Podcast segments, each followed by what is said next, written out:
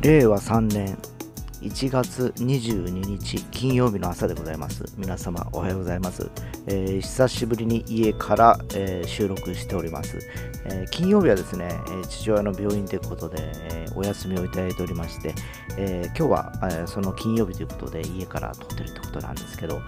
えー、久しぶりにですね、朝の会リモートということでですね、え、少し参加をさせていただきました。えー、本当あの時代は刻々とデジタル化されていきながらも人に会わなくてもですね、仕事やら、えいろんな活動ができるということが、え分かってきております。えー、おそらくこの令和3年もですねそういう形でいろんな活動の形としてですね動いていくのではなかろうかと思っております。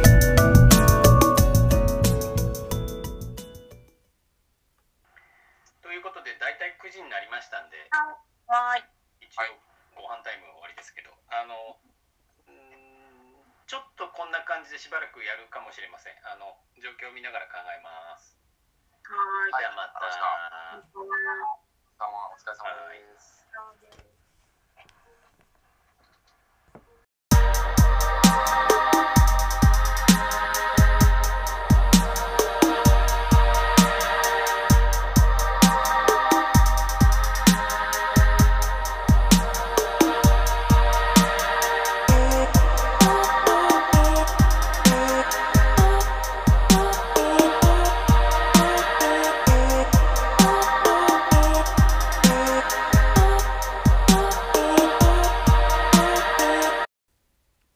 そうですね、1週間ずっと月曜から木曜日まで、えー、通勤の、えー、道中の音をとってましたけど、やっぱり腰を据えてこのマイクの前できっちり話してる方が、えー、すごく楽でいいっすよね。なんかこう、やっぱりあの、日々の、えまあ、あの通勤状況でリアルタイムにいろいろ刻々と状況は変わっていくんでしょうけど、えー、まああの思いついた時にしか何か言えないっていう状況よりもですねある程度頭の中にあるものをこう話していけるこの環境の方が、えー、やっぱり番組としては詰まあの構成内容も含めてですけどきっちりとした、えー、発信ができる気がいたします。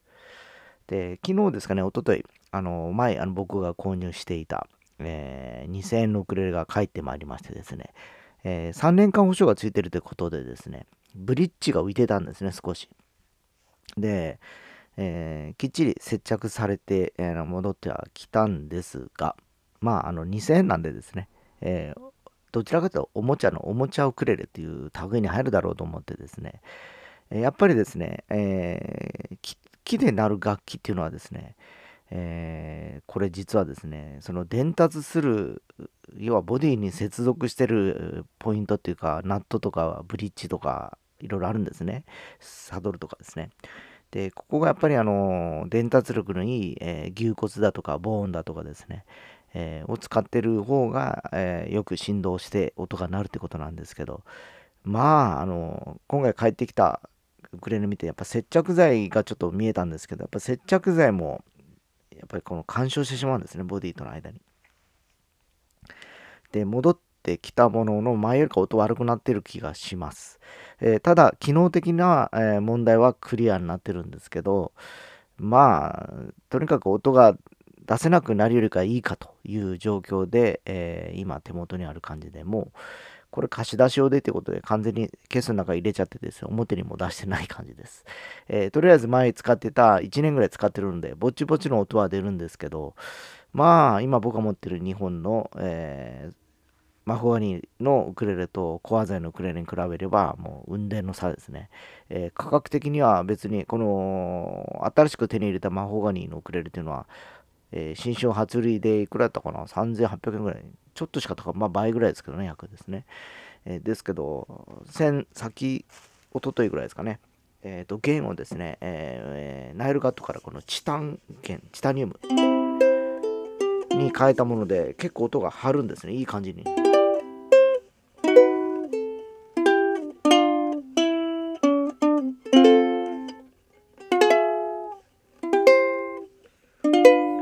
か尖った音でですね、えー、いい感じがします。で、同様にもう一個、えー、実は、えっ、ー、とね、これはフロロカーボン弦っていうのがあるんですけどこの弦はちょっともっと細くてカーンと音がするんですねこう。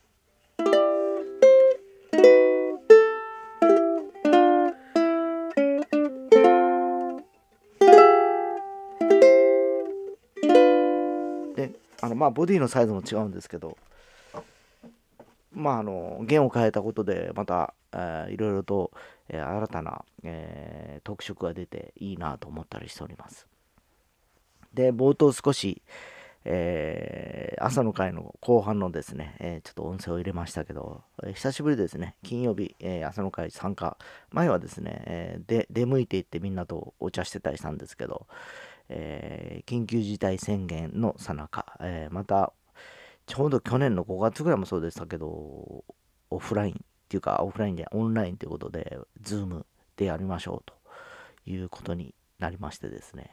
えー、まあ、あの、家から移動しなくてもみんなと顔突き合わせながら、今日もいろいろ、え、オンラインでこう、稼ぐ方法だとかのレクチャーだとか、いろいろそれそれぞれのエキスパートが集まってますんでですね、えー、もう本当話を聞くだけでも、個人的にはですね、あなるほどなって気づきがいっぱいあります。えで、やっぱり、えその、成功体験されてる方は、やっぱりその辺のノウハウがしっかりされてますんでですね、聞いてるとですね、えー、じゃあ僕が自分に置き換えたらどうなのかなってやっぱりこう考えたりしていくわけなんですけど、えー、やっぱりこの音物学習系音物って結構ですねやっぱハードルが高くてですね、えー、さっきちょっと話をしたんですけど、え楽器の音がやっぱりオンラインだと若干遅延するということであったりだとか、えこっちがどれだけいい音響で音声を発信したところでですね、えー、それなりのやっぱりヘッドホンだとかを使ってないと音が取れないっていうかですね、えー、やっぱり目の前で音を聞くから生の音っていうのははっきりわかるわけなんでですね、えー、要はそれであるとエレキシンセサイザーとか使って音出した方がまだいいのかなという気がしててちょっと一瞬さっき思いついたのは別にギターとかウクレレ教えるのに同じ楽器を使わなくてもいいなとちょっと一瞬思ったんですね。そういえばこっちがデジタルは駆使できるんで、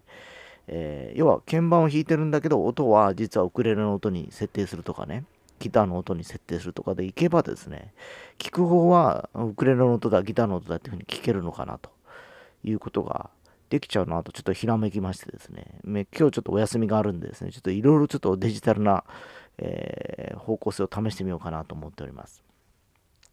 まあ、効果不効果僕はあの鍵盤の方もそこそこ弾けるんでですね、えー、まあそっちとあと弦の並びとかですね、和音の展開っていうのが若干あの4本弦のウクレレ、6本弦のギター、えー、鍵盤は、えー、まあ大体指10本音出せますからね、頑張ってたんですね。えー、まあ同時発音数でせいぜい決まってはいるんですけど、やり方次第ではいろいろと、えー、できちゃうのかなっていう気がします。まあ、あとは実際、そのこっちから音源を使って発信した時に、それが Zoom なのか、まあ、あるいは今日はちょっと Facebook メッセンジャーでやったんですけど、えー、音声のソースがセパレートされてると、要は、えー、音が相手に伝わらないんですよ。こっちであのガレ版使って音出しますって聞こえればいいけど聞こえないとかね。えー、なかなか難しいなと思ったりしております。だ我が家の場合ですね、えー、自宅でこうやってこういろんなことやってるとですね、え、どうしても年寄りがいるんでですね、その都度僕が録音してようが何かしてようが入ってきていろいろあれこれ言あの要はあのー、いろんなオーダーを出していくわけなんですね。だからそのヒューマンコントロールがちょっと難しいというのがございましてですね、これがちょっと課題だったりします。えー、で休みだったらもう絶対何か当てにされてて結局僕の時間はほとんどなくてですね、えー、何かやるとしたらもうほんと寝てしまった後ですね夜8時9時とかでまあその後は結局風呂に入ったりだとか要は寝るまでいろんな自己あの自分の次の日の準備とかしなきゃいけなかったりするんですけどなかなかそうもいかないというのが現実ございましてですね、えー、まあちょっとあのそこがあの難しいとこかなと思ったりしております。